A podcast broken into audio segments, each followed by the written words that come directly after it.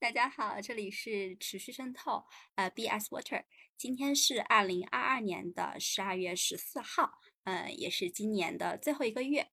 这个时候最适合大家来做一年的年终总结，所以这一次我们三位主播的主题就是做一个年终总结。呃，那话不多说，我们既然要做年终总结，首先我们来回顾一下去年我们大家立的今年的 flag 是什么，大家的完成情况怎么样？大家谁先说？你先说。好，那我先来。好像我的 flag 是最简单的一个啊，就看起来因为只有一个。呃，就去年当时咱们也录了一个节目，嗯、呃，说的是我想在今年参加一次空中瑜伽的教培学习。嗯、呃，因为我是大概去年二零二一年的六月份开始入的瑜伽这个大坑，嗯、呃，入了这个坑之后，真的接触过很多流派，像什么传统的阿汤啊，包括还去中间练了什么倒立呀、啊。但是后来发现自己最喜欢的是空中瑜伽，因为这跟我小时候学的那个舞蹈比较像，嗯、呃，所以我就一直很想去在这个上面精进的学一下。当然我也没想好我学这个东西到底是为了以后能够成为这块的老师教学，还是说我单纯的就是感兴趣。嗯、呃，那因为我自己也知道这个空中瑜伽的学习还是挺难的，因为它需要你有很好的瑜伽基础，加上你相对来讲嗯，要有比较好的力量基础，这个是我最薄弱的一个环节。所以即使呃当时学了差不多半年之后，呃，在二零二二年的年初，但我并不觉得自己有这个力量基础，所以有花半年的时间去单独的锻炼这一块。但是我还是非常有决心的。我记得当时我们这个课这个班哈、啊、延过两次期，但我就是毅然决然的，在我最忙的时候，就是夏天。报了这个空中教培的学习，呃，课程时间不长，只有五天，啊、呃，但是这五天是那种从早到晚的，嗯、呃，因为这种教培的学习的话，你 suppose 就是未来学好了能够去当老师的，啊、呃，当然空中瑜伽它可能体系没有那么复杂，呃，它 suppose 你是已经会了很多瑜伽的基础了，它只是告诉你一些，呃，去做动作的这个步骤，然后包括一些技巧，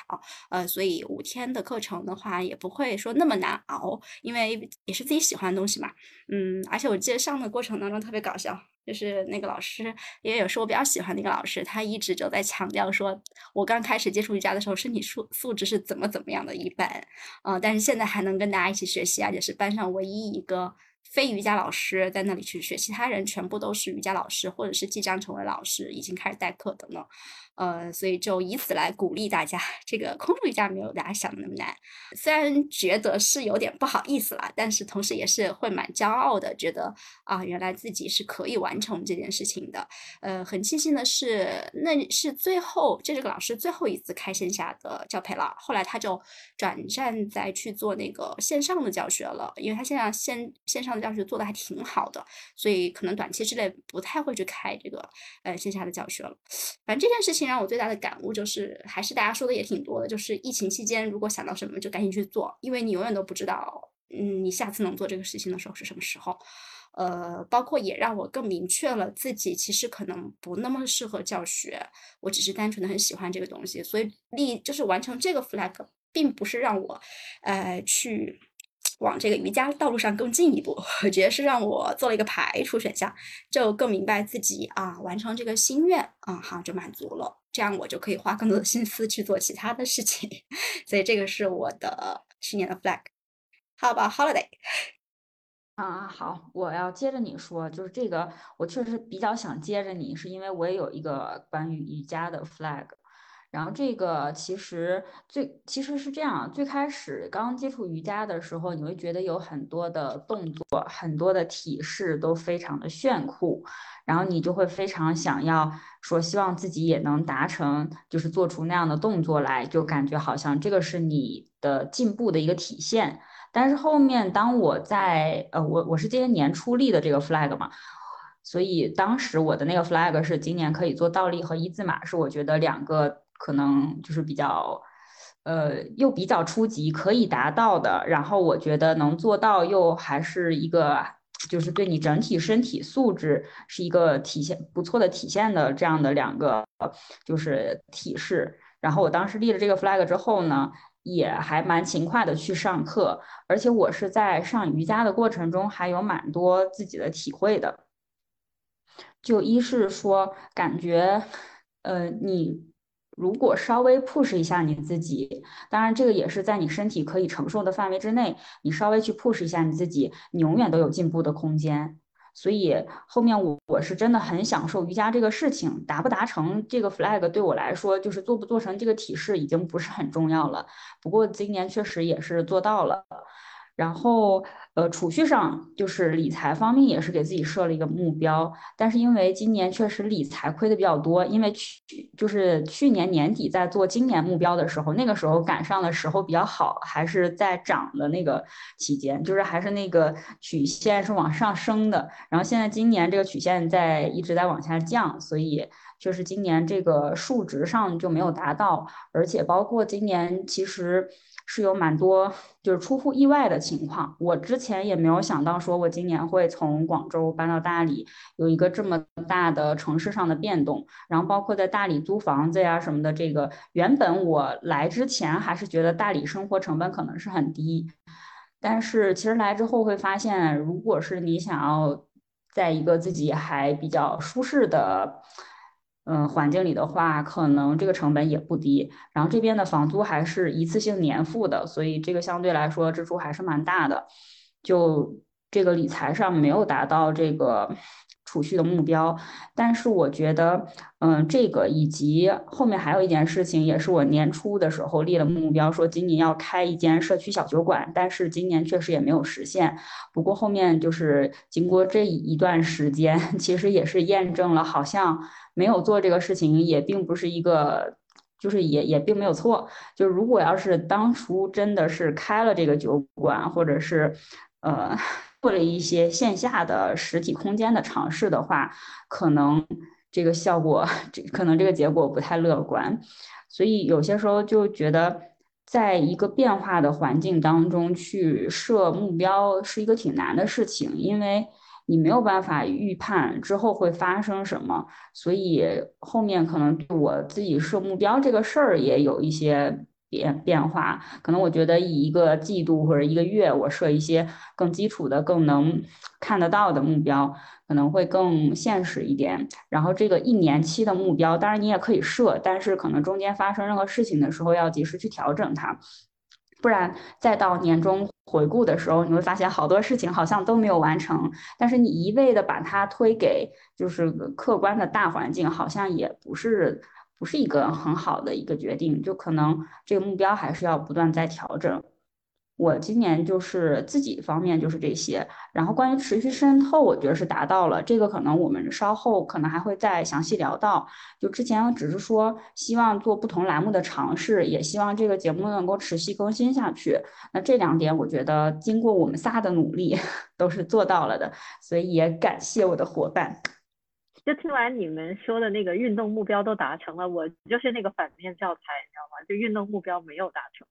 因为我今年其实是希望说减一点体脂跟体重的，因为可能去年也不知道怎么回事就突然间体重暴增，我不知道是不是哦不是去年啊今年啊，就是那个可能是这个临近三十岁突然有点体重危机啊，然后就其实是希望说通过今年的努力稍微把这体重再保持一下啊，但是今年就挺懒的，然后就各种疫情，就是你刚想运动吧，来个疫情，好，球馆关了，然后又来一下，哎呀，这天又冷了，又不想动了，就所以整体就运动其实没有往年坚持的那么好，因为其实往年打羽毛球是蛮规律的，然后也会自己去做一些其他的哦运动，比如跟着 Keep 或者跟着 U P 主去做一些就是有氧啊或者其他运动，但今年基本没太坚持，所以这个目标嗯。就是嗯，也怎么说呢，就是跟年初差不多啊，就也不知道是不是一个进步，呵呵，就没退步可能就是进步，但确实这个目标没有达到，但是就是其他的目标倒觉得完成的还可以，就今年两大目标，一个是读书，就是我这几年我给自己定的目标都是一年读十二本书，就其实不是很多啊，就对比很多人来说不是很多，就大概一个月一本，但往年都没有完成，但今年我觉得可能是因为我们这个节目要求，也不是要求，就我们这个节目经常要讨论书，然后督促我完成了，然后今年还超额完成了，所以我觉得嗯，这点我觉得还挺挺神奇的，我觉得可能也是我们这个做这个播客的一大收获，帮助我完成了今年的读书目标。嗯，然后这个我觉得是一个蛮让我开心的事情，因为已经可能两年左右没有完成了，就你突然完成这一下还觉得哎挺开心的。然后第二个是理财的一些目标，这个目标其实是去年的一些目标，因为今年我们去年没有发年终奖，不然的话我这个目标应该在去年达到了，然后今年就是因为没有发这个年终奖导致到这个目标移到了今年，然后今年也是大概用了半年多，就比我更长的预计更长的时间才能达到，主要还是因为就是就是我们之前那期有讨论过，就是今年的理财不尽如人意，导致到我这个目标推迟了一个月又一个月。不过我觉得还是嗯、呃、蛮开心的一点，就是说在理财上今年不仅是就是说达到了目标吧，阶段性的一个目标，另外就是今年有很蛮认真的去梳理到今年的理财的一些行为，我觉得希望自己能在这个没有感情的投资这个事情上能走得更远一些吧，这就是我今年目标的回顾。正好我也想在这里安利一下各位听众朋友们，关于理财这里我们也单独有讨论一期，因为刚才 Holiday 和 Vicky 都有提到自己的年度理财计划和目标的完成情况嘛，也就是在这一期啊、呃，大家可以翻回往前的一期，我们有专门去总结理财这块我们三个的一点小小心得啊，当然可能更多的是大家踩过的坑。那说到这个的话，其实也蛮想讨论一下，就是这一年呃，就像大家刚才说的，计划是真的赶不上变化，所以肯定也会有很多意外的不在我们计划范围内的一些收获了。呃，大家有没有什么想要额外去提一嘴的？要不然这次 Holiday 先说。嗯，这个我还真的挺想先说的，因为我这个变化我觉得还蛮大的，而且它确实是非常的出乎我意料之外。嗯，就是整体生活状态上的一个变化吧。这个今年因为一次非常意外的旅行，也是我们前面好多期节目都有提到过这个，就是旅行然后被人叫出去，然后被人坑了。然后我们当时去了大理，然后我的小伙伴很快就回来了，但是我是自己在那边先生活了一个月。我是觉得这边的整体的环境吧，就是从呃，社会人文环境上来说，以及它整体的这个自由度，包括我之前以以前挺不正确的，还跟大家说过，这个在大理的好处就是大家好像都不用戴口罩，这个能自由的享受呼吸的权利，我觉得是挺重要的。然后我就搬到了大理来，我是今年十月份正式搬过来的。然后在这儿，因为也涉及到了，就是从一个城市完全的重新开始，因为在这边也没有什么朋友，也没有在这边有什么工作，嗯，然后整体的生活状态就是，嗯，就是你你需要重新的去适应一个地方，以及适应这个还蛮特殊的地方的生活状态。在大理是非常多元的，有非常多的数字游民，其实我也是往这个方向上再去靠，希望说可以就是更自由的办公，然后也实现有更多的时间可以做自己更感兴趣的事情。嗯，然后这边的这个整体的氛围有很多是讨论 Web 三 非常科技化，然后包括最近这几天有一个新的 A I 的工具上线了，就非常非常多的人在讨论这个。然后另外一部分人呢，就是给人感觉就是像修仙的，非常多的算塔罗牌的，然后心理学的，就是各种身心灵的这个这个研究非常非常的多。所以在这个非常就是多元但是又很包容的这个环境里面，你就有非常多的想法，以及跟不同的人接触的时候能够碰撞出很多可以一起做的事情。然后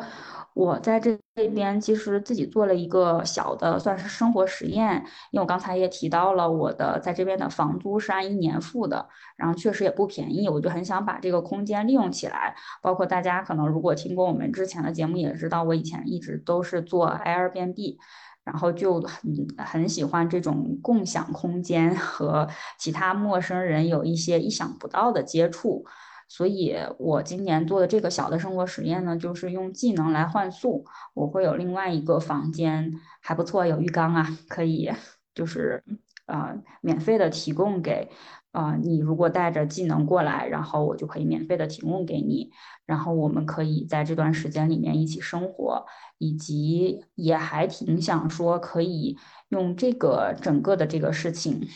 能够去做一些记录，所以我当时发起了一个计划，叫请一百个陌生人住进我家，然后就也跟不同的人接触过，聊了蛮多，就有些人可能他是对做纪录片比较感兴趣，有些人可能是就是他对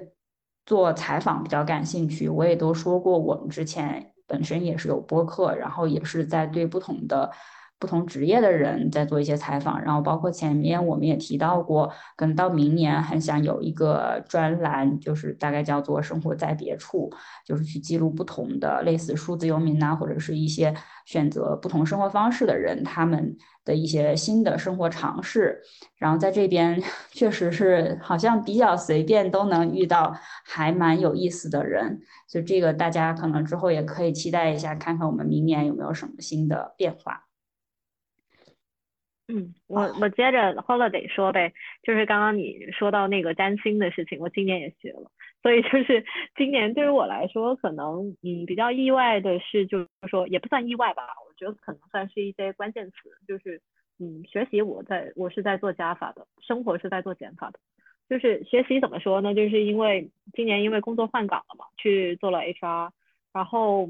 也会更多的去可能想到说整体一个公司战略，就是人力资源战略这方面的东西，所以也读了比较多这些就是比较嗯工具上的一些书。然后也因为转岗吧，然后今年这个形势大家也知道，就是今年经常我笑自己就是一周速成算薪，一周速成劳动法，就是因为转岗还是比较临时的一件事情，所以就是很多事情就是要快速学习，然后快速上岗。也大家也知道今年就是行业有很多很突发的事情，所以就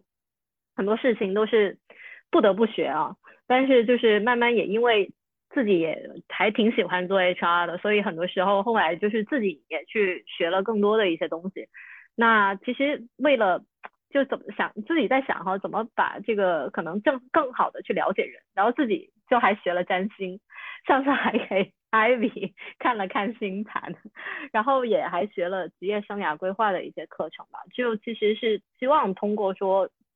一个学习的一个状态去辅助到自己的一些正职工作的一些事情。然后另外就是还有一个学习，就是我从去年开始去学素描，哦，然后就是去年只能画单个的几何体，今年已经可以画组合的几何体，我觉得我明年也可以画个静物了，起码能画个苹果什么的。就虽然就是这种进步，我觉得真正在学画画的人来说，就这种进步或者说这种进度真的是也挺慢的，但是就是嗯，我觉得对于我这样一个可能从小其实画画不怎么样的人来说，有这种慢慢的持续的进步，让我感觉还挺正向的一些反馈，也会给我一些思考，就是说就是有时候你可能小时候给你的印象是你可能并不太擅长这个东西，但也许你慢慢之后你有其他尝试，或者是你人的一些认知会发生一些改变之后，可能其实有些事情是可以改变的。嗯，就当然没有画得很好，但是你会改变原来那种很刻板的印象，说哦你画画就是不行的这种状态。然后另外除了就是说学习做加法以外，其实我在生活当中还是做了蛮多减法嘛，因为确实学习也占用了一定时间，因为就是在生活上做减法，其实是自己可能对自己课余的一些安排，就工作外的一些安排会做一些取舍，就是可能以前会参加更多一些很新鲜的一些社交活动，可能是一些陌生人的一些社交，但今年的话就可能会去有所选择吧，不会把自己的一些时间安排的太满。哦，我觉得这个可能也是我能今年能看完书的另外一个原因。对，嗯，看看 Ivy 今年有什么很意外的收获。嗯，其实我今年意外的收获没有说那么的多，因为真的太多意外了，但是没什么收获。但有一个收获还是非常大的，就是我今年和呃闺蜜一起做了一个运动社群。嗯，这个看上去是一个可能说起来很小的事情，因为我们只是组了一个微信的群聊天，但是从刚开始只有我们几个经常练瑜伽的，呃，偶尔的大家约着一起去上哪节课呀，这样子慢慢发展成为，呃，朋友带朋友，然后嗯，包括我们也会在小范围内去做一些网上的宣传，然后到现在就将近小三百个人的一个运动社群，呃，到后来里面。好大部分人我其实是不认识的，当然刚开始可能都是朋友为主，所以我觉得是一个很神奇的事情。嗯，讲真，我们其实也有想说通过这次的一个事情去尝试看看，如果我们想要做一个类似这样的一个社群的商业模型，会是一个什么样的结果。嗯，这当中因为本身我们自己的目的性没有那么的明确，呃，所以可能也走过一些弯路，包括我记得中间我还求助过 Holiday 去了解一些商业运营上的一些问题，呃，包括包括我们也做了很多的尝试，跟不同的运动场馆去谈合作呀，嗯，我们做线下线上这种联动的活动呀，甚至做这种收费类的活动呀，嗯，但你最后发现，不管呃，就是说这个过程当中，我们可能呃吃过多少亏也好，走过多少弯路也好，或者付出多少时间也好，最终的这个结果，我们还是觉得挺值得的，因为你收获了很多的朋友。呃，就基本上我们现在群里面啊、呃，大家可能最近因为疫情的原因啊，大家可能聊天少了一点点。之前就是没有这么严重的时候，真的就群里面每天有特别多的这个嗯社交的这个属性在里面，大家可以经常在里面去吹水聊聊天，嗯、呃，而且就是你会发现这个过程当中帮助你去链接了更多各行各业有意思的人。呃，大家都对运动感兴趣，普遍大家的性格也是会比较、呃、乐观、积极向上的，呃，所以大家某种程度上还是挺像的这一类人。呃，我自己因为也是一个很喜欢交朋友的人嘛，所以这个社群给我的感受就是，呃，收获很大，而且也有那种创业的感觉，因为你真正是从无到有的去孵化一个东西。啊，当然可能，嗯，如果真的从商业的目的上来讲，没有那么成功的是，我们并没有说真正把它孵化成一个什么商业的模型啊，或者未来是想怎么去把它做变现呀、啊，这个都没有。而且可能短期之内的话，由于疫情的影响啊，这个也不太可能去实现到我们之前把它想的样子。但是我们都觉得还挺值得的。而且这个过程当中，我自己呃也更清楚了自己想要什么和适合什么，就有点像刚才那个空中瑜伽。呃，做那个空中瑜伽的时候，其实我是不确定自己是更适合做一个学生还是老师。那做完之后，我发现啊，原来我还是更适合做学生，我不太适合做老师。那其实做完这个社群之后，我其实之前有点不太确定自己适不适合创业。呃，我心理上有点排斥创业，因为觉得很累，呃，更想做稍微轻松一点的。但是呢，我理智上又会很不愿意放弃，因为认为自己好像能做的事情还是挺多的，呃，毕竟创业的话也是非常有成就感的一件事情，所以最后经历了这个环节之后，我其实又好像多了一个排除选项，就是嗯，可能我真的不喜欢创业。虽然我这个过程很享很享受很开心，但是因为之前跟我闺蜜一起合作嘛，我就会发现她比我更能承受一些。嗯，比如说跟不同各行各业的人打交道，其实可能对我来讲的话，我个人认为我的社交属性还可以，但是真正当你跟不同类型的人打交道的时候，你还是会有那种很烦躁，或者是发现大家不在同一个频道上沟通的那种无力感。嗯、呃，那可能在这点上的话，我觉得他会比我更有嗯灵活性，而且我可能还是更愿意去做创作类的事情，而非这种商业运营类的事情。这也是为什么，哎，也谢谢，再次谢谢两位。小伙伴，虽然可能我们在创作上还能精进的空间很大哈，但是做持续渗透这一年还是蛮开心的。呃，而且这个事情跟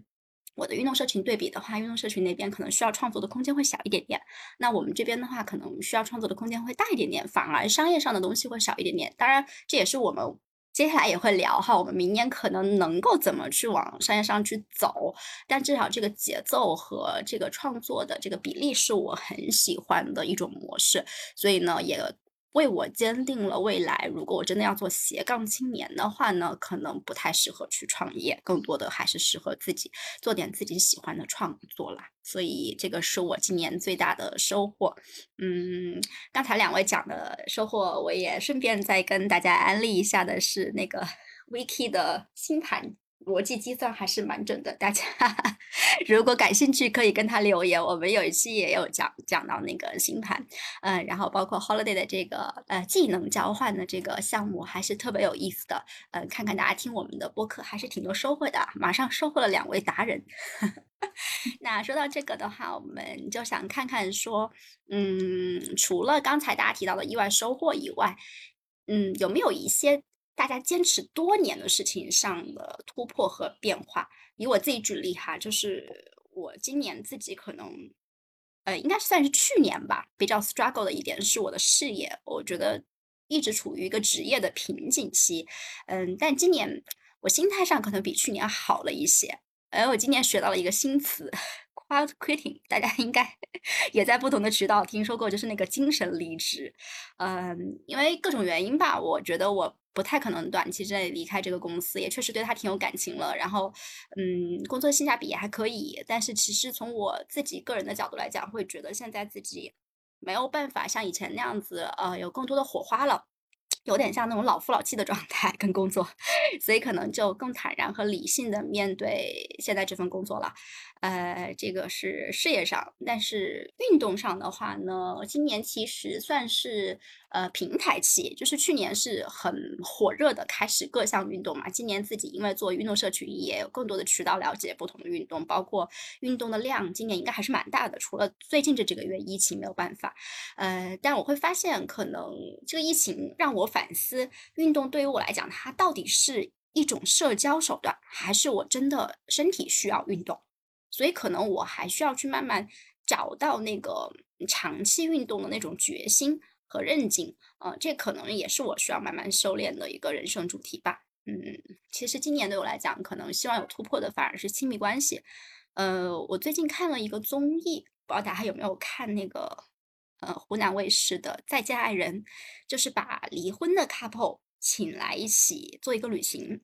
嗯，其实我觉得那个还挺好看的，给大家安利一下。但不多说那个里面的其他的事儿，我就记得里面有提到关于异地恋的情况，他们就说，呃，应该是黄执中说的，说如果两个人长期都是处于异地恋的状态，其实某种程度上来讲，就是他们默认了，呃，有事情其实比在一起更重要。啊，那其实我跟我男朋友就是七将近三年吧，我们都是长期异地的状态，而且还是异国。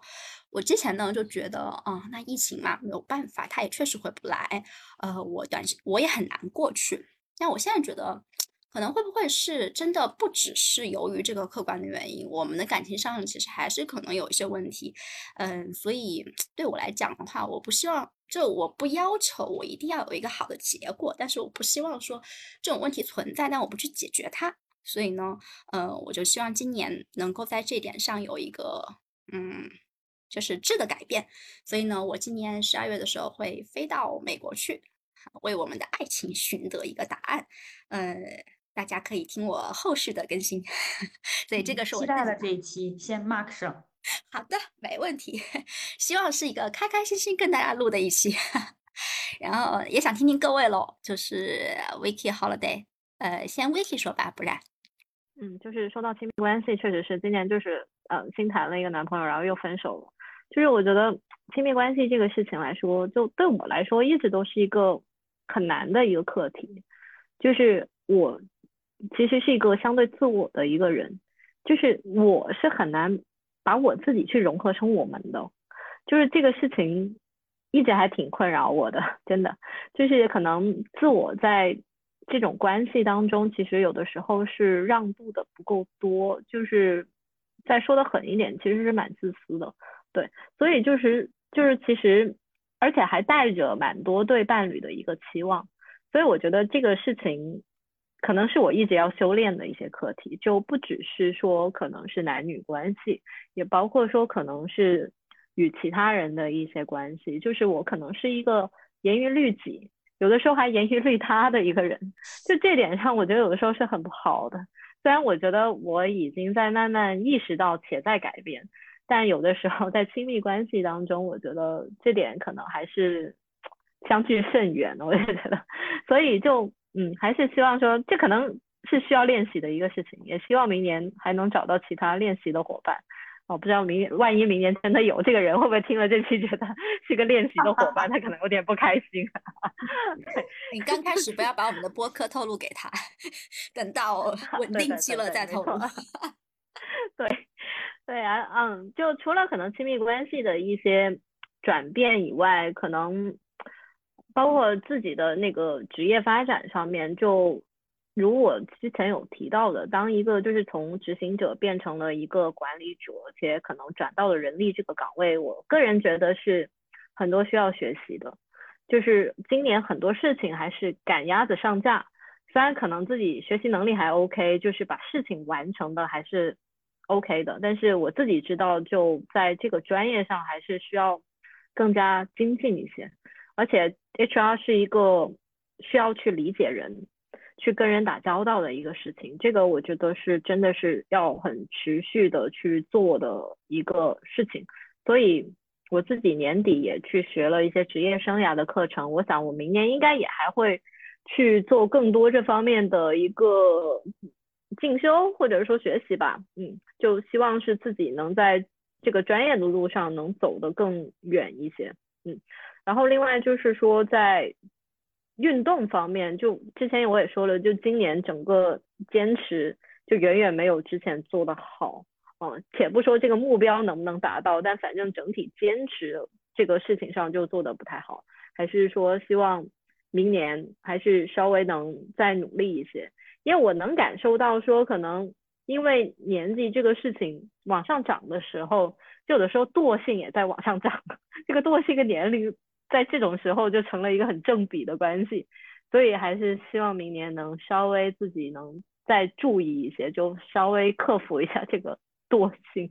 看看 Holiday 呢？啊，其实我也你要不要也说一下亲密关系？亲密关系可以啊，亲密关系啊，今年就是还挺想谈恋爱的，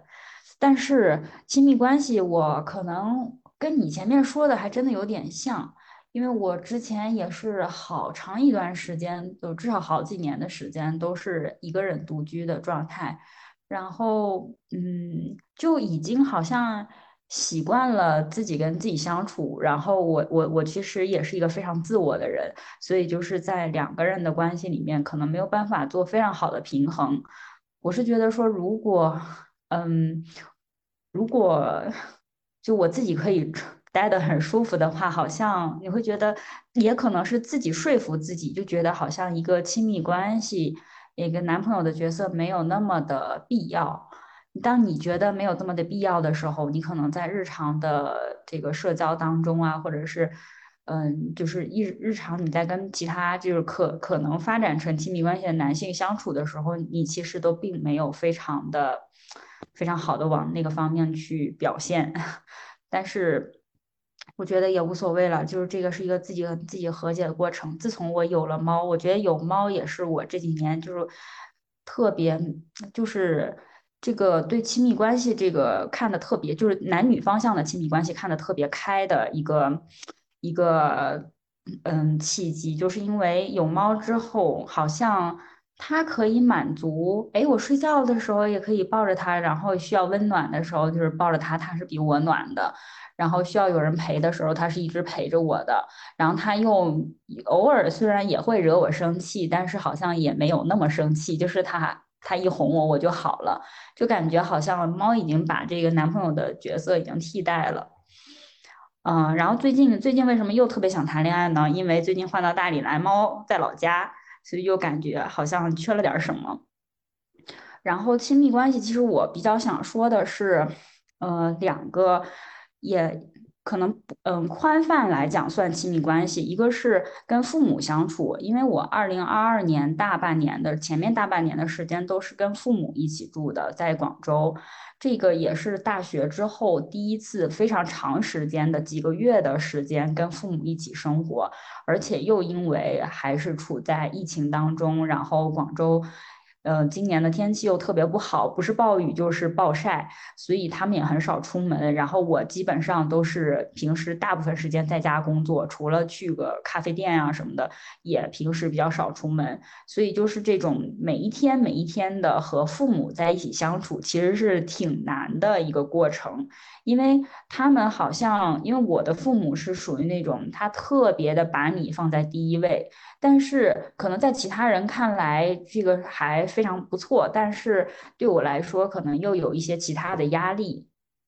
因为有些时候他们可能特别怕打扰我，或者是每一天包括做饭呀或者什么，这个全部的事情都在围着我转都在围着我转的时候，其实其实会让我有一点不自在。有些时候我会跟他们说，我有些时候要晚晚一点回来，那你们就早点睡，就不用等我。或者是有些时候我工作就是要很晚开会，那你们就不用等我，你们就早一点休息。然后有些时候我可能又要很早起来，我说我要去爬山，我要去干嘛，你们就不用专门为我早起，给我准备早饭什么，这些都不用。但是他们还是依然会这样做，可能这个对他们来讲是一种习惯，但是对我来说可能变成一个压力。然后今年嗯，其实我有跟我爸妈非常详细的去谈过我自己心里的一些感受，嗯，我也不知道会不会就是伤害到他们，但是确实是可能把我心里的一些想法告诉给他们听，跟他们讲说比较希望他们有自己的生活，就虽然说现在疫情吧，哪儿也去不了，但是可能找一点其他自己更喜欢的事情，比如说在家研研究研究怎么做烘焙了之类的，就是找一点自己真的感兴趣的事，不要把所有的关注点都放在我身上。但是嗯，其实谈完是没什么效果的，但是我今年因为换了地方之后，我的猫就跟我爸妈一起回嗯东北老家了，然后我发现哎，这个分离虽然说我是很舍不得猫，也很舍不得我爸妈，但是其实还不错，就是有些时候确实是距离产生美，而且猫就是他在老家了之后呢，就相当于他替代了我的这个位置，然后我爸妈现在就是每天都是围着猫转，就是他他的关注点就好像没有那么的放在我身上，然后我一个人在这边，嗯，说实话，最开始有一段时间，包括找房子什么的，不是那么顺利的时候，还挺辛苦的，就是这种，呃，情绪上的辛苦。但是后面就是我会觉得，哎，好像是一种自在。就是当我想要跟他们说一点什么的时候，或者是我真的找到了一个还不错的房子，去跟他们去更新我的日常的这个动态的时候，我觉得是比较舒适的，就不会说他们每一天都在问我，然后我就想，哎呀，这个明天怎么办呀？没有没有什么可跟他们交代的，然后他们会不会觉得我过得很不好呀？会不会很担心啊？就好像至少就是他们的注意力就没有那么的放在我身上，我还真的舒服一点。然后另外一个就是其实不算亲密关系，但是可能也算是某一种关系，是我今年有一个非常好的朋友，然后我们在大理一起旅行了一段时间之后，然后他我们一起回去回去之前，我就有跟他说一些我自己比较真的心里话，因为当时我就已经决定我可能之后要从广州搬过来一段时间，那这种就是城市的这种更换导致我可能会跟之前已经几年积累下来的比较好的朋友这种物理上的分离绝对会变得生疏，所以我会非常有一段时间我非常焦虑这个事情，然后也可能就是他对我来说是一个非常重要的朋友，所以我很希望说能保持一个很长久的朋友的很亲密的关系，当然这个关系又不是男女朋友的关系，但可能又比普通的朋友要稍微好一点，所以我讲完之后就是好像这个两人之间我我自己是感觉我是完全敞开的，但是他没有打开，所以嗯，就这个这个关系可能后面会变得有那么一点点尴尬吧，嗯，就是希望可能明年有一个合适的机会的时候，嗯，可以可以把这个解决掉，可以把这个抚平，嗯，我就说到这儿，然后再看看我们说了挺多，就是去年的一些计划，以及就是在各个方面的一些自己的成长。那看看我们接下来可能聊聊二零二三年，大家又有什么新的目标，有什么新的 flag。哇，又到了立 flag 的时候了，大家慎重啊，别立太多，不然明年我们都记不得了。我记得这今年咱们录节目之前，大家都纷纷表示要回去把去年的 flag 踢一遍是啥，然后再来讲我们的完成情况。所以我就立个简单的吧，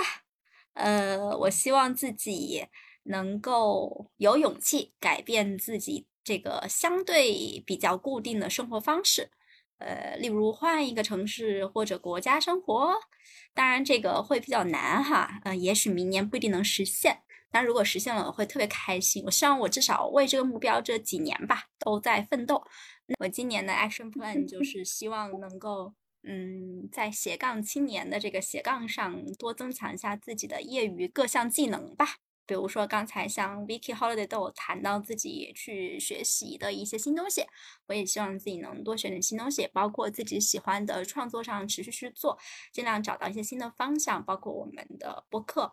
然后在自己比较擅长的本职工作上看有没有可能呃，在这个地理位置上能够工作更灵活，呃，能够配合到我刚才说的这样一个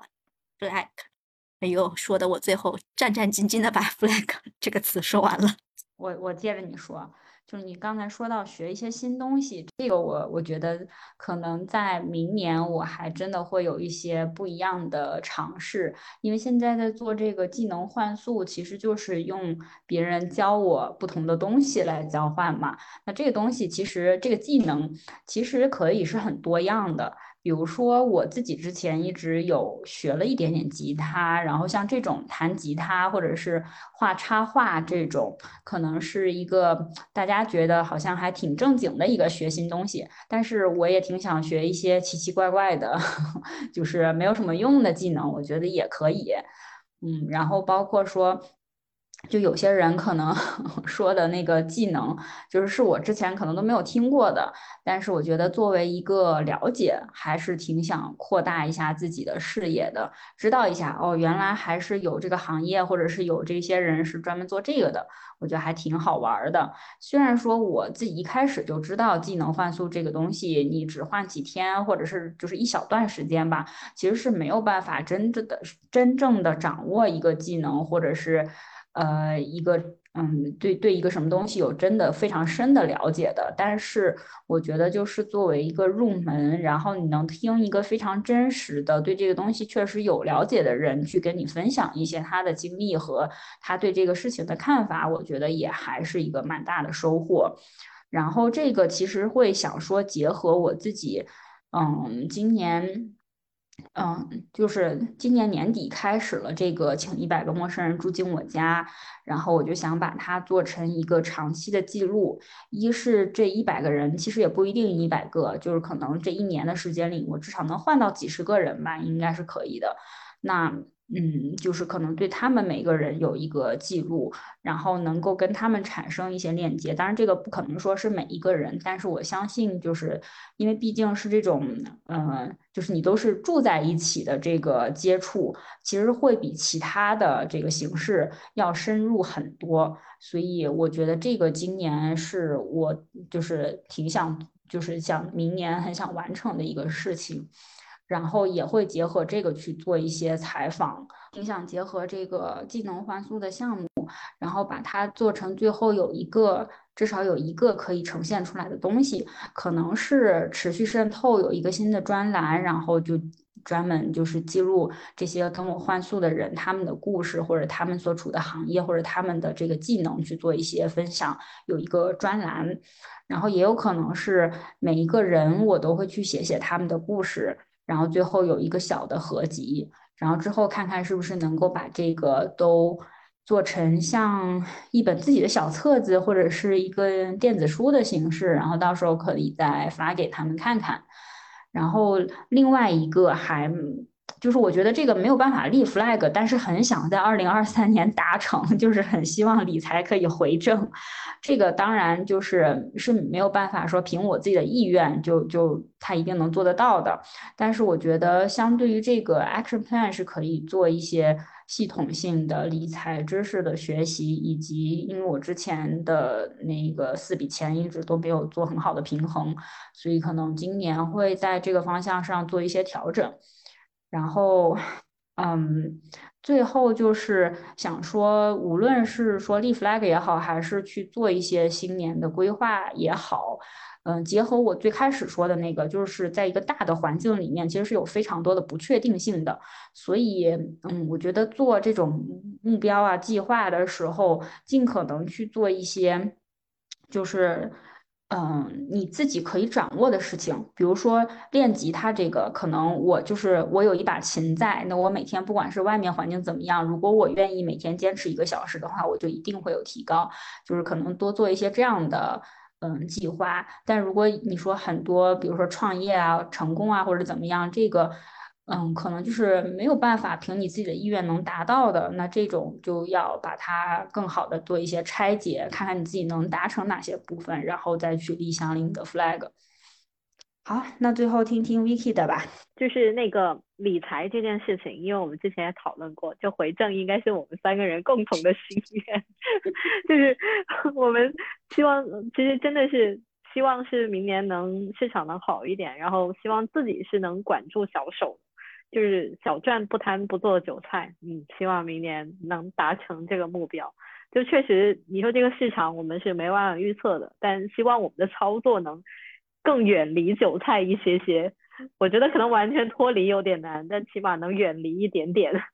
然后嗯，可能明年可能两件事情可能是我优先级比较高的吧 flag 来说，就是一个是希望自己的那个 CityWord 的一个产品能跟小伙伴一起去做出来，因为其实我们现在基本已经把一些材料已经基本是做的呃做的差不多了，然后可能最后是把它做成一个产品出来，是希望说能在春节前吧能有一次内测，然后明年能正式把这个产品弄出来，然后希望是能放在市场上，希望有小伙伴能去参与到这样一个活动当中。嗯，这个是可能是明年比较大的一个 flag， 希望能做出来吧。然后另外一个是关于自己可能工作上的，因为希望是自己在 H R 这条路上能走得更远一些。那我自己目前现在希望的是自己是虚实结合，就玄学和专业知识一把抓，就是其实我觉得这个两个基本来说其实都是工具吧，无论是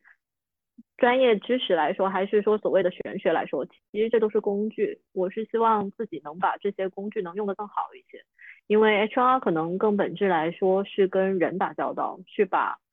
识别人、培养人这些能在组织里做得更好。那嗯，我觉得我自己既然对这个方面是感兴趣，我是希望说明年能在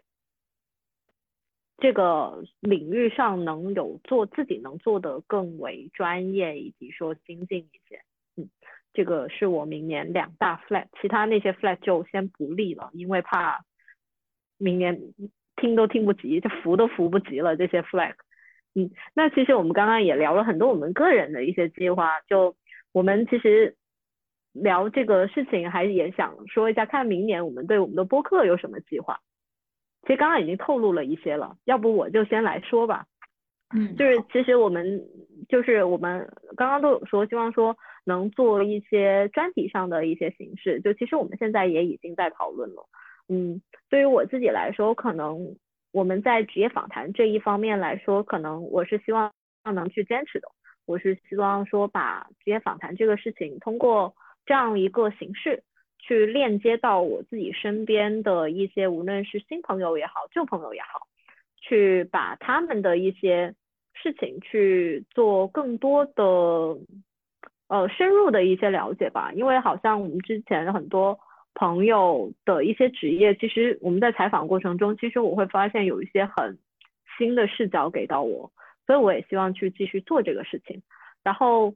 之前有跟Ivy 有讨论过，就其实我们对留学这个行业也是有些兴趣的，我们也是希望说把这个留学的方方面面吧，可能相关的一些有关的一些主题可能去做一个专题出来。嗯，我们也正在策划，但是就是可能还需要更多的探讨。嗯 Ivy 你对这个想法有什么想说的？对，讲真就是可能细碎的想法太多了，我刚才简单的做了一下笔记，想说我们今天会后可以聊一聊，所以能提前跟大家透露的不多，但我们就发个召集吧。就当然我身边因为在留学行业多年嘛，也有很多做留学行业的朋友，呃 Vicky 身边也有不少的留学生，呃，那我们既然想做这个主题的话，未来可能需要业内更多的朋友或者是留学生来做支持，所以如果在座的各位有听的观众朋友们有是留学生或者是留学行业的从业者感兴趣的话，可以联系我们，呃，未来可能我们会从例如说像留学专业类的呃方向啊，或者是留学生他个人的体验啊，或者是跟我们本身做的这个职业探访有关系的，就未来人生的规划职业规划这部分去做一些结合吧。但是可能再具体一点的方案，等我们有比较成型的东西就跟大家来分享，希望明年我们能够把留学的专题，当然也包括像 Holiday 提到的这种比较有意思的我们专项的这种其他专题能够把它做出来，这个是明年其实渗透的一个小小的 flag。 呃，那我自己其实也还有针对就是关于录音上的一些小想法，就是因为可能每一次我们去做剪辑的时候，呃，会发现我们需要去加音乐，对吧？虽然加音乐其实说起来很简单，你可能找一个你感觉跟这期节目调性比较一致的一首歌，或者是呃这个呃相对来讲一个配乐，你把它加进去就好了。但是呢，其实我是觉得我现在听了一些可能音乐主题的播客，或者是说嗯音乐相关的一些元素的大家去探讨，例如说就只是单纯探讨粤语歌啊，但但这个是随便说，就类似这种。嗯，我会让我想到，因为音乐它也是一个听觉上的东西，它能传递的感情，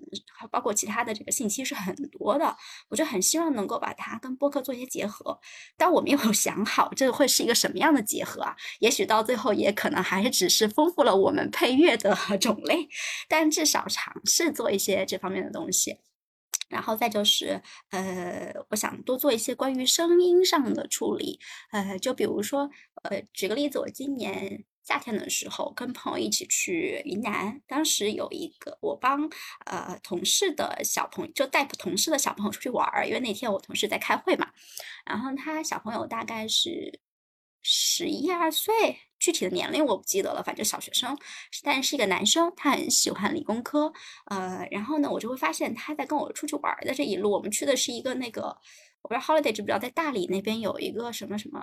艺术公园，里面是把废弃的东西做成了一个那种艺术类的小房子，然后里面就会有好多的风车呀，或者是你在房子里面就可以看到，呃，他把那种废弃的屋子布置起来的样子。然后那个小男孩呢，他就真的能在这样的地方去录，例如说一个废弃打字机的声音，然后呃那些风车转的声音，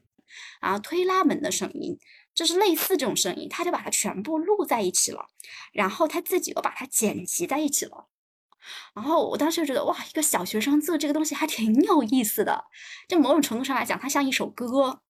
嗯，当然可能那个作品还不是特别成熟，但总体上来讲就给我一些启发，就是也是关于这个声音制作上，我们除了去聊天或者放音乐，有没有可能再引入更多其他的环境音、背景音啊、呃？当然，或者是更有创造性的东西。这个具体我也没想好是什么形式哈，但是可能未来呃就会更多的看在某些场合。拿出手机或者我们的录音笔，呃，去录下更多的这种环境音，看未来能够做一些什么样的处理和变化。这个是我的两个小想法啦，嗯，然后最后交给我们的呃发起人 Holiday 来给我们做个总结发言吧。啊，总结发言谈不上，就是我我说一下我最近的一些观察吧，就是。嗯，播客这个东西，因为我平时确实听的也还算挺多的，然后我会发现越来越多的节目，嗯，包括一些头部的节目，很早它就是已经非常的专业化，然后他邀请的嘉宾，可能他的这个嘉宾的级别或者是那种专业度，也是我们短期内没有办法达到的。然后也有很多的播客，它是做了非常非常垂直领域的一些内容。嗯，所以我就在想，那我们如果说把播客当成一个非常重要的事情来做的话，嗯、呃，怎么样能够更有差异化一点？就是，呃，可能在嘉宾的这种，嗯、呃，专业性或者是这种知名度上，我们没有办法达到。然后在这种特别垂直的领域，我们当然也说了，就是可能会之后会分不同的专栏。这个可能是一个我们去探索不同的这个精细领域的一个方向。然后另外我想的是，可能我会更多的去站在普通人的视角，因为最开始录这个职业访谈的时候，好像也是有那种期待，就是说啊，到时候我们努努力做，然后之后就可以去请到一些大咖来参加我们的节目。但后面感觉这个相对来说难度相对还是比较大的，因为可能我们没有办法通过这个节目去吸引到非常多的大咖，然后可能这个你的日常的人脉关系也没有办法有一个短期内的非常突飞猛进的突破。但是实际上就是普通人的一些视角也是非常值得，嗯，就是被被用声音的形式记录下来的，他们的一些想法，其实我们就是用节目来替普通人发声，因为我们自己就是普通人本身，对，我们就是素人来做节目，所以之后可能我会更想要放在就是只是日常接触到的普通人的，嗯，这种采访上，然后来。嗯，包括换宿的人，然后包括可能在大理遇到的其他的一些人，因为可能在这个环境里面，你会觉得，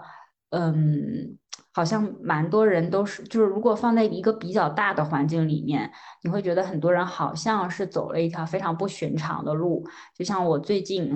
呃，去跟不同的更年轻的九五后的朋友聊天的时候，我发现啊，原来他们就是没有念完高中。就直接走了一些自我探索的路，就是没有参加高考。你会觉得可能在我们普通人看来，好像是一个挺不可思议的事。可是我在大理就这么短短的没没多长时间，我就连续就是遇到了好几个这样的九五后的朋友，所以就会挺想听他们聊一聊他们的故事。嗯，然后。关于这个节目的话，其实我觉得，嗯，形式上和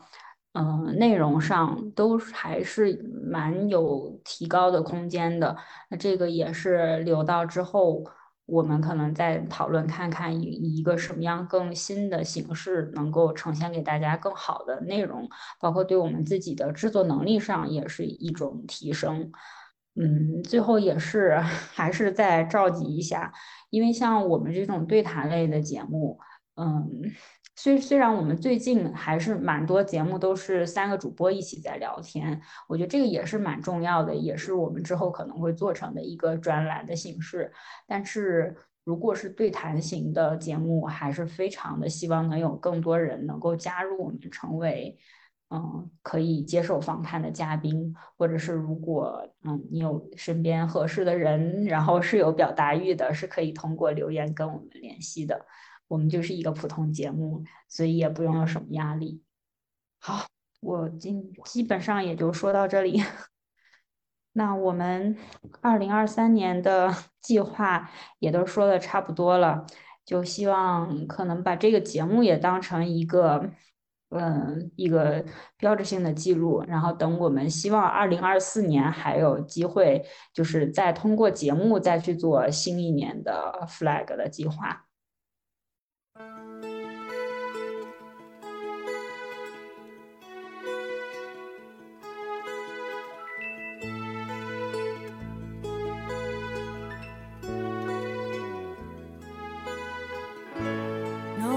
Champagne and the fireworks are through. Here we are, me and you, feeling lost and feeling blue. It's the end of the party and the morning seems so grey, so unlike yesterday. Now's the time for us to say Happy New Year.